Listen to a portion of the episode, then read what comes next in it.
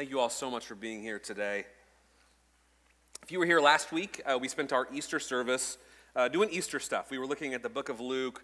Uh, we, we interfaced with the final moments of Jesus' life, and then we went on to the resurrection, and then what the resurrection means uh, if we truly believe that Jesus rose from the dead and how that kind of impacted our life.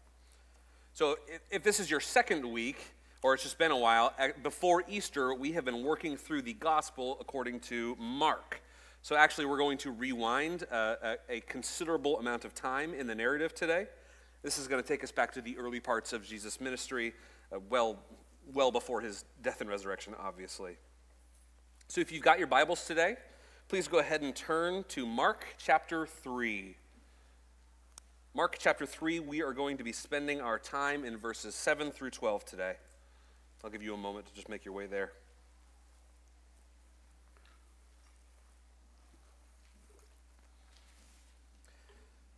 To help remind us of where we've been, uh, we meet Jesus today during his ministry on earth, which was to do uh, uh, to, to spread the good news of the kingdom of God. In Mark chapter 1, in verse 14, uh, Jesus went to Galilee. He was proclaiming the good news of God. He says, quote, the time is fulfilled and the kingdom of God has come near, or your translation may say, the kingdom of God is at hand. Repent and believe the good news. What follows Jesus' proclamation of the gospel is his recruitment of the disciples. And he does this as he's doing two main things Jesus is traveling, he's preaching, and he's healing. As he does those two things, he, he draws the ire of the current reigning class of religious elites, the Pharisees and the scribes. So today, we actually find Jesus in the synagogue where he's just kind of thrown down the gauntlet with the Pharisees about healing on the Sabbath. You guys remember a couple weeks ago we went through that? He challenges the, the Pharisees with the question is it lawful to do good or to do evil on the Sabbath? And he, he doesn't let them answer, and he heals a man's withered hand in front of them. And then verse 6 of chapter 3 says the Pharisees immediately went out and started plotting with the Herodians against him, against Jesus, how they might kill Jesus. So that takes us to where our scripture is today. So let's, let's pick it up in verse 7 of chapter 3, and it'll be on the screens for you if you don't have anything uh, to hold in front of you.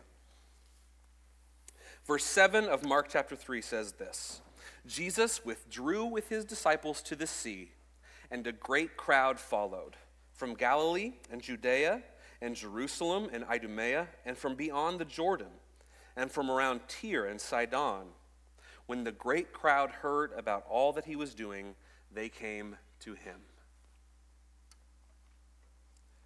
The story of these encounters, it's really important to our understanding of what Jesus' words and actions actually mean for us today. So we're going to be spending a good deal of time looking at each moment in this to try to just take what we can learn from it all. So, the story, as it stands, is that Jesus healed a man in front of the Pharisees. It was on the Sabbath, and then they all put their heads together and they left. Which is, you never want to see that. You never want to see everybody that hates you just get up and leave at the same time. Like, never anything has ever happened good after that. Jesus knew the hearts of these guys. He knew the hearts of these men, and he also knew that it wasn't his time to die yet. So he takes his disciples to the sea. And we can safely assume that this is the Sea of Galilee we're talking about here.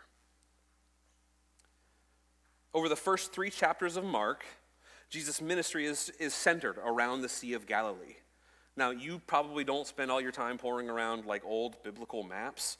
I know I sure as heck don't. So, what I thought would be helpful is I actually just plugged the Sea of Galilee into Google, and I just went into Google Maps. And honestly, you know, I thought it'd be bigger. It's just, all the Sea of Galilee is, it's just a large freshwater lake. It is Israel's largest, but it's just a freshwater lake. I feel a little light too.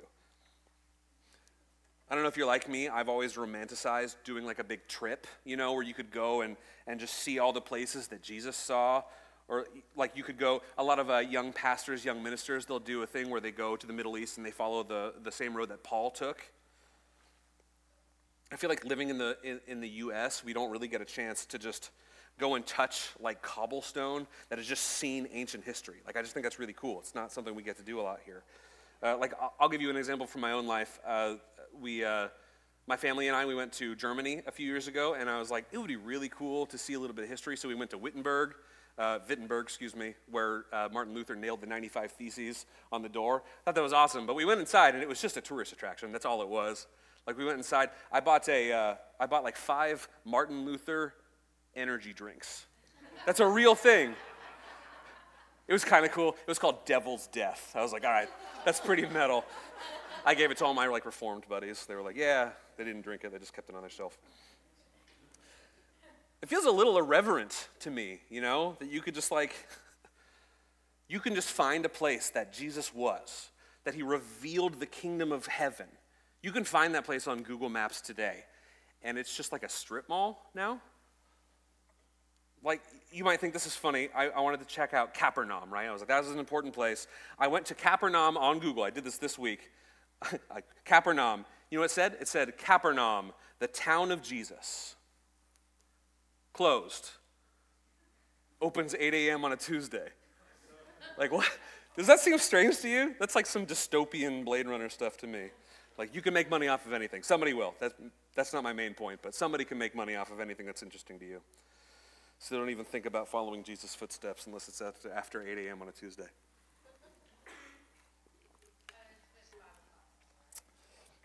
So Jesus had been traveling this very, it's just a very ordinary lake. You can see you know, both ends of the shore from one side. He's been doing two things. He's been doing that preaching and he's been doing healing. But look back to verse 7. It says a great crowd followed him. Why? Because the great crowd had heard all that Jesus was doing and they wanted what he offered. And this is significant because in, at this point in Jesus' life, this is the point at which Jesus' fame starts growing very rapidly. Let's read on. We're going to see why Jesus' fame has gathered such a great crowd. Uh, we're going to read in verse 9. Verse 9 says, When the great crowd heard all that he was doing, they came to him. And he told his disciples to have a boat ready for him because of the crowd, lest they crush him. For he had healed many, so that all who had, had diseases pressed around Jesus to touch him. So let's paint the picture here. Jesus has withdrawn from healing in the synagogue. He's taken his disciples down to the Sea of Galilee. They're probably exhausted. The disciples are probably trying to figure out their next steps. People are plotting to kill their rabbi. They're trying to get a little rest. And then this massive crowd of people from all over the country comes and literally swarms, presses in on Jesus, the Bible says, as if to crush him. It's hot. People are sweaty. It probably smells like rotting fish in the sun. It's incredibly loud because people are just shouting, they're trying to get Jesus' attention. And verse 10 says that all who had diseases were reaching out, trying desperately to touch Jesus. Now, I don't even like looking at your kids when they have runny noses. I can't think of how gross it must have been to have a multitude of just categorically, visibly diseased people just trying to reach out and touch you. Does that give you the icks? It does for me to the point of crushing you. This massive crowd is from all over the region. Think about what it must have taken to, to, to gather people, this many people from so far away. I did a little research. To drive from Sidon to the Sea of Galilee today, it would take you about six hours.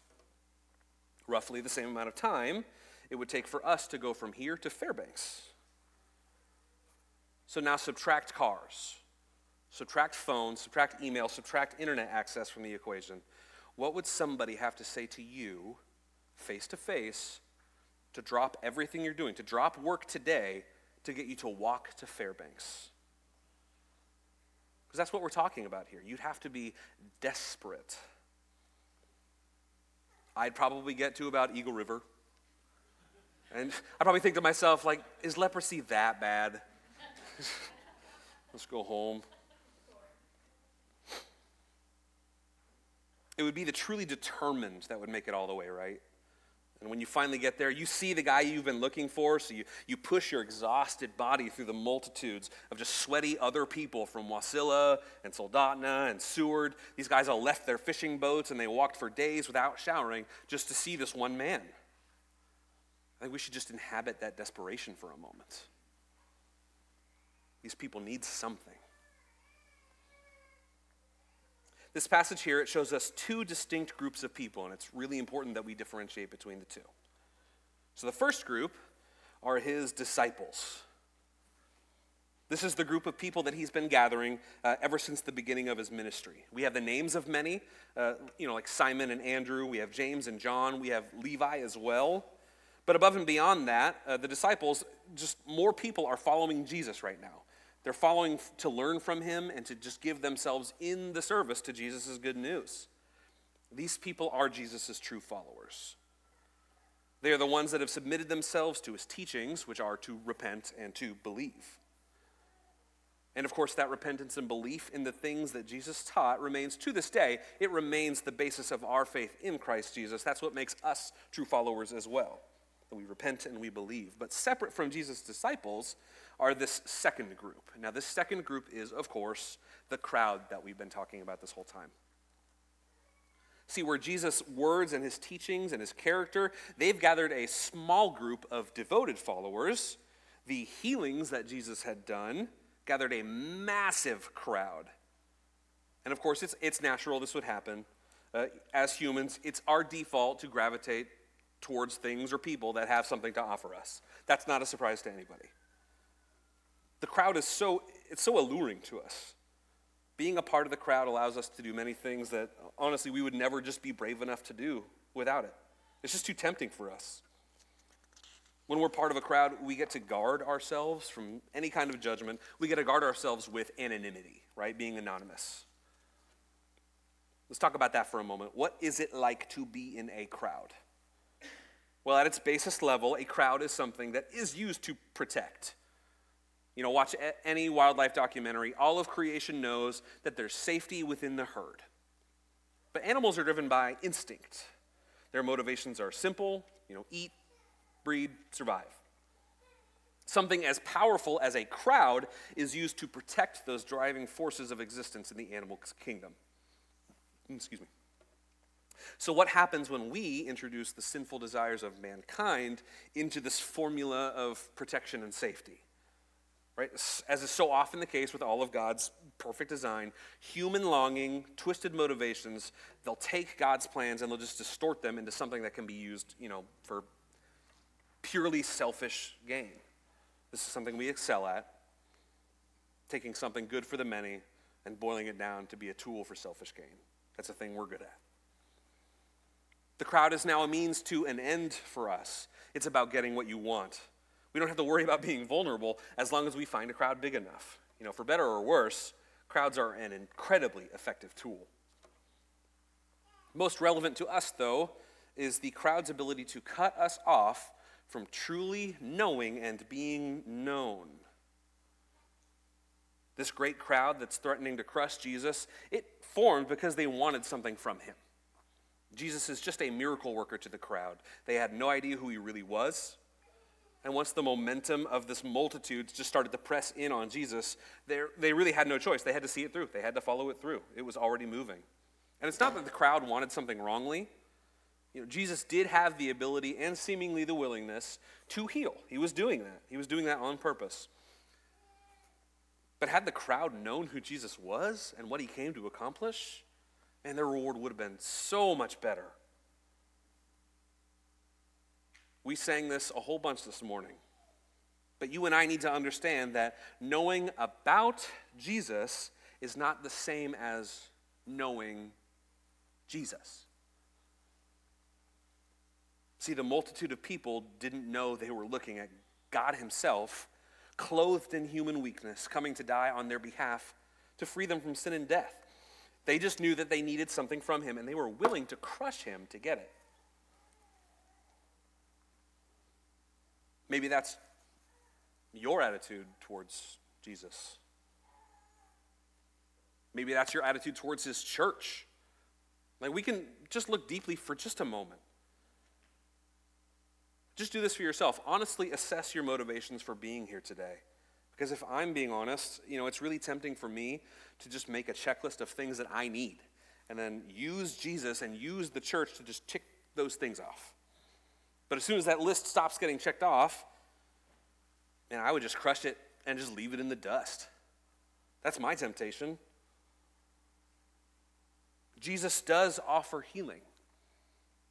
The Bible does offer some level of prosperity and blessing and you know, courage to face the day. The church offers a place uh, of friendship, a place to belong. These things are all good things, but they're not the gospel. Those things are not the primary thing. If those are our primary things, as soon as our bodies fail, as soon as we hit hard times, you know, as soon as we start to feel like strangers in this room, we would just leave it all behind. We'd just go search out the next group that's going to carry us to the next thing.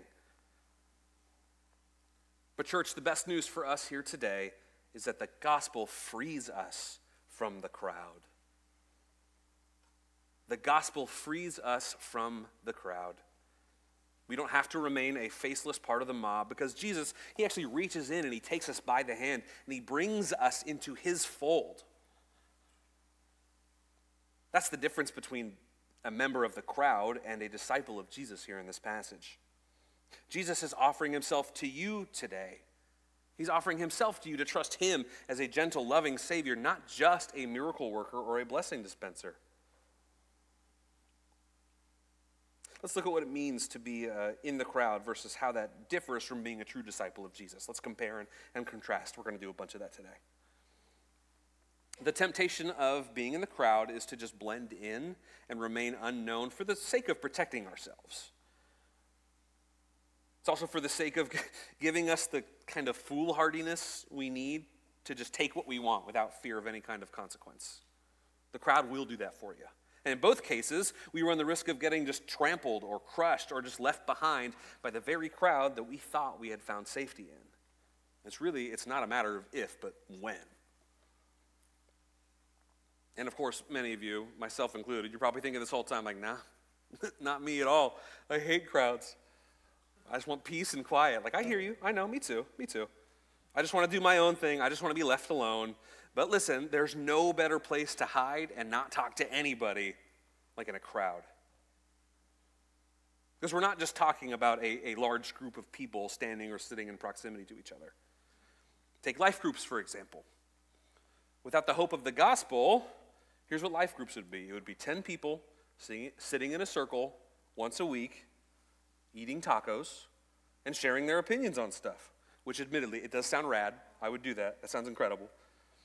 But without the rallying point of Jesus in that life group, there's no vulnerability. And as a result, there's no real lasting change because there's no intimacy. It just doesn't sound worth it to me. See, when the gospel frees us from the crushing weight of the crowd, we are freed from anonymity and we are able to be intimately known. We are known by Jesus as our personal Savior, he being our first brother as co heirs with him. That, if that sounds weird, we're going to look to that in Scripture today. So let's read this passage. This is Romans 8, chapter 12. I'll explain what this means. Romans 8, chapter 12, chapter 8, excuse yeah, Romans 8, verse 12. I'll, I've read the Bible before. So then, brothers, we are debtors, not to the flesh, to live according to the flesh. For if you live according to the flesh, you will die. But if by the Spirit you put to death the deeds of the body, you will live. For all who are led by the Spirit of God are sons of God. For you did not receive the spirit of slavery to fall back into fear, but you have received the spirit of adoption as sons, by whom we cry, Abba, Father. The Spirit Himself bears witness with our spirit that we are children of God, and if children, then we are heirs, heirs of God and fellow heirs with Christ, provided we suffer with him in order that we also may be glorified with Jesus. To be known as a fellow heir with Christ, that is not anonymous. That's something the crowd could never, ever offer you. You could never call the crowd Abba, Father. You know, we can never mob our way into God's family. You are invited in.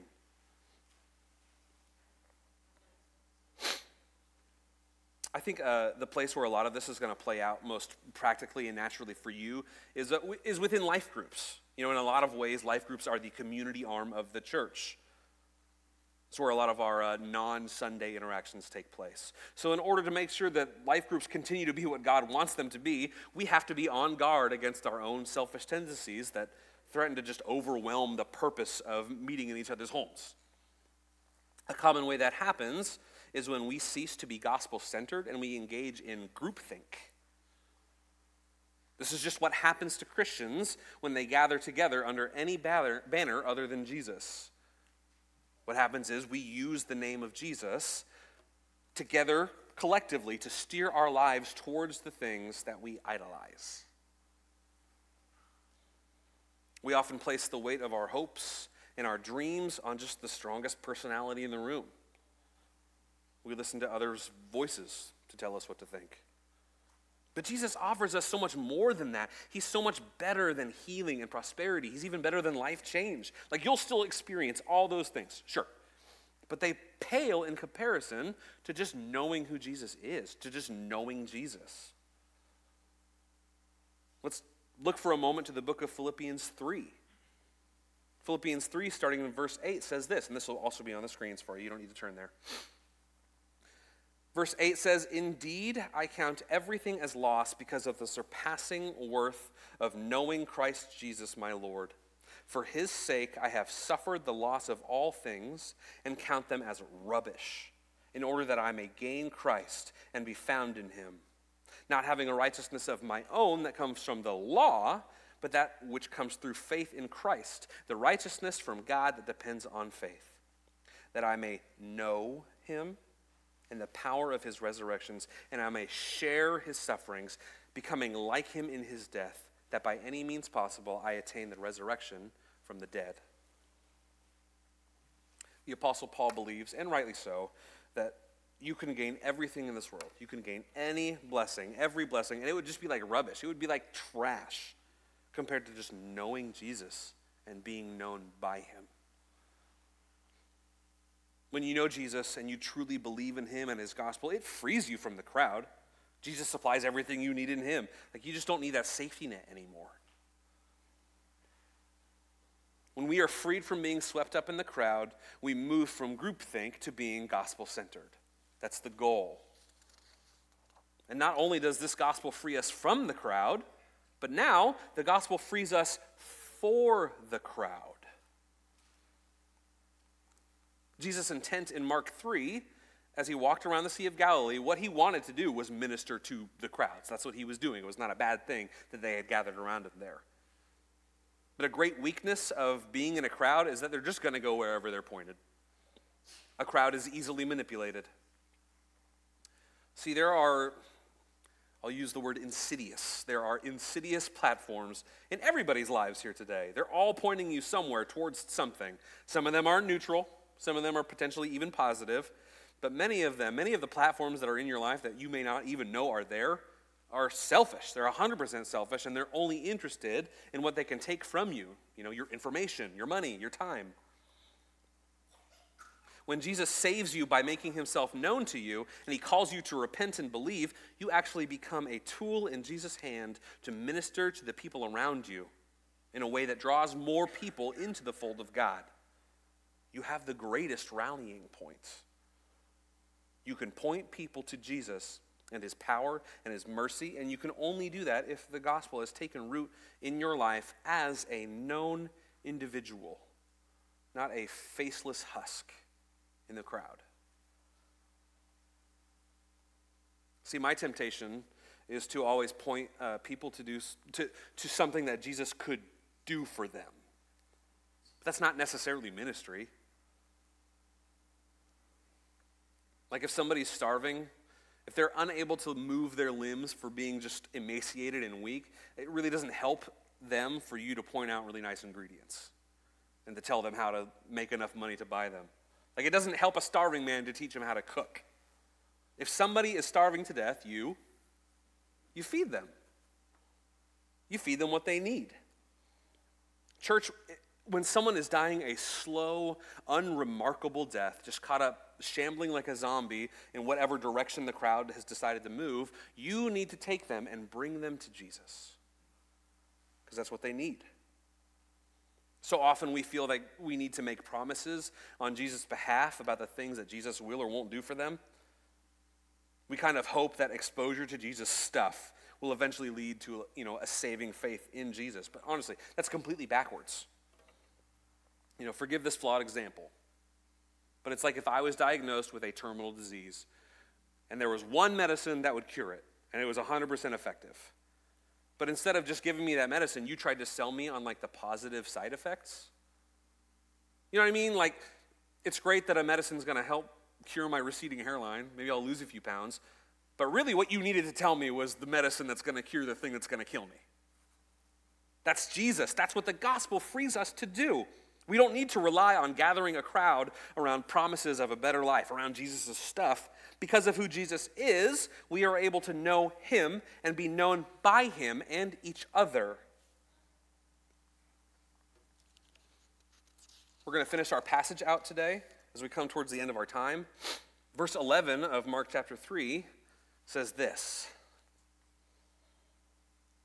And whenever the unclean spirits saw him, they fell down before him and cried out, You are the Son of God and he strictly ordered them not to make him known. Firstly, it shouldn't go unnoticed that the unclean spirits, your evil spirits, your Bible might say demons, they know who Jesus is here, and they're terrified of him. Don't miss that Jesus' mere presence drives away evil and darkness. That is something that's going to happen in your life, but that's not what we're taking here, from here today. Jesus commands the spirits here to keep their mouths shut. It's not because Jesus wants to remain anonymous, it's because the timing wouldn't have been right. Jesus hasn't revealed his divinity yet. He's going to do this on his own terms, on, his own time, because it's his truth to reveal. You know, there's also plenty to be said about the source of the information here. Right? Like, if clearly evil spirits started to herald the name of Jesus, that would have the potential to damage Jesus' reputation. It would damage the crowd's perception of his character. I can't speak for anybody else, but like, man, my gut just turns in knots every time I'm driving around and like, you just see like this big lifted Dodge Ram with just bumper stickers all on the back. Do you know these guys? It's like, I love Jesus on this side, God, and yeah, this is great. And then on this side, it's just like, I hate, uh, I hate these people because they're not me. Like, I just feel sick to my stomach when I see that because he's just not representing my loving, inclusive Savior. Like, tie that all back in for a second. Like, that person, that guy, he didn't come up with any of those ideas on his own. They're not the only person that believes that. There's a reason that all these ideas were on a bumper sticker to begin with. You know, somebody's selling that string of words in that order to more than just this one guy. People that think they know about Jesus, that is a group who needs the real Jesus. They need him for who he is, not just the stuff that he can get them not just what groupthink tells them to believe. When you are saved and you receive the Holy Spirit, you receive, you gain discernment, and you have the ability to help others in their own faith journeys by pointing them to Jesus. Now that you've been saved from the crowd, here's where it points you to, and here's where we're going to end today. The gospel frees you from the crowd and it empowers you to live in gospel centered community and that the whole and the Holy Spirit blesses you with the discernment to know the difference between just being in the crowd around Jesus and actually being in meaningful community. We're going to have a bunch of uh, comparisons on the screen here. We're going to go try to go rapid fire through them. So the crowd is willing to crush anybody to get what they want. That's why the crowd was mobbing Jesus. They wanted him to heal them, and they were completely willing to destroy him to get it if you're, uh, if you're just a part of the crowd, your primary motivation for church attendance is to be fed. You attend your church until the pastor, honestly, just stops saying what you want to hear, or the elders don't let you do whatever it is you think you want to do. And then what does the crowd do? You torch it on Facebook and you attend the next church. You try to move somewhere that just feels more right for you, you know? You go to life group to tick that box of spirituality, but as soon as the church doesn't do what you want, Life group becomes the channel to just vent your frustrations. I've seen that happen. But gospel centered community is actually going to place serving each other above individual gain. Your life groups will be focused more on uh, encouraging each other with prayer and the word. It's not going to be about puffing up your in- intelligence with just rote Bible study. Now, please keep studying your Bible, but do the work. Don't just memorize the words. Your focus on Sunday morning, if you are truly in gospel centered community, is to be with other believers and to worship Jesus together. Next, the crowd values noise and movement. I remembered the word I was trying to use after I printed this off. The crowd values busyness, just being busy. The more voices saying the same thing, the better. The faster we get things done, the better. The crowd places extreme emphasis on just making things right or making things the way that they want it to be. The issue, of course, is that they'll bulldoze forward and just leave anybody that gets in their way in the dust. But gospel centered community values the individual personhood of each member. And they take the appropriate amount of time to move forward with their goals. You know, like a herd protecting its young or the sickly, they don't move until everyone is ready to. But they do so lovingly and without any kind of resentment. The crowd, what they're going to do is they're going to follow the strongest personality. If your church is built on the personality of one person, sorry, it's just a crowd. The loudest voice is going to make all the rules, they're going to make every decision. It's all going to fall on one guy. But in gospel centered community, all eyes are on Jesus as he draws them together.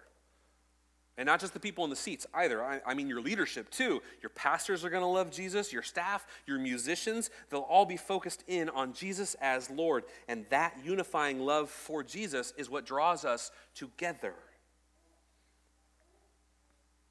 If you are simply in the crowd around Jesus, what you're going to do is you're going to place your expectations on others. You're going to place your expectations anywhere but here. And this point has way too many examples today, but you know, I'll give you some of the bigger ones that concern me. Uh, the crowd expects the pastor to shoulder the entire burden of your spiritual growth. You would invite your friends to church hoping that the pastor is going to convert them instead of just sharing the gospel yourself.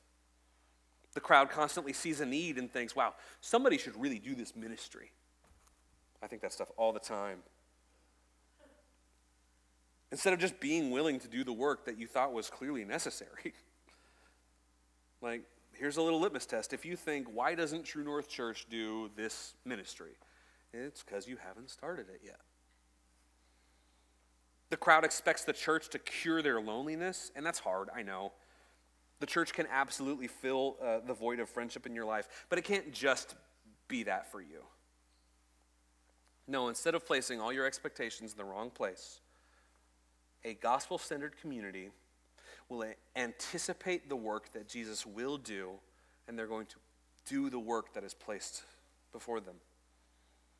So, church, my encouragement for you today is just to lay down your expectations for Jesus and his church. If you would just lay that at his feet in prayer, confess your need for him, that just knowing Jesus would be greater than your desire for what he can get you.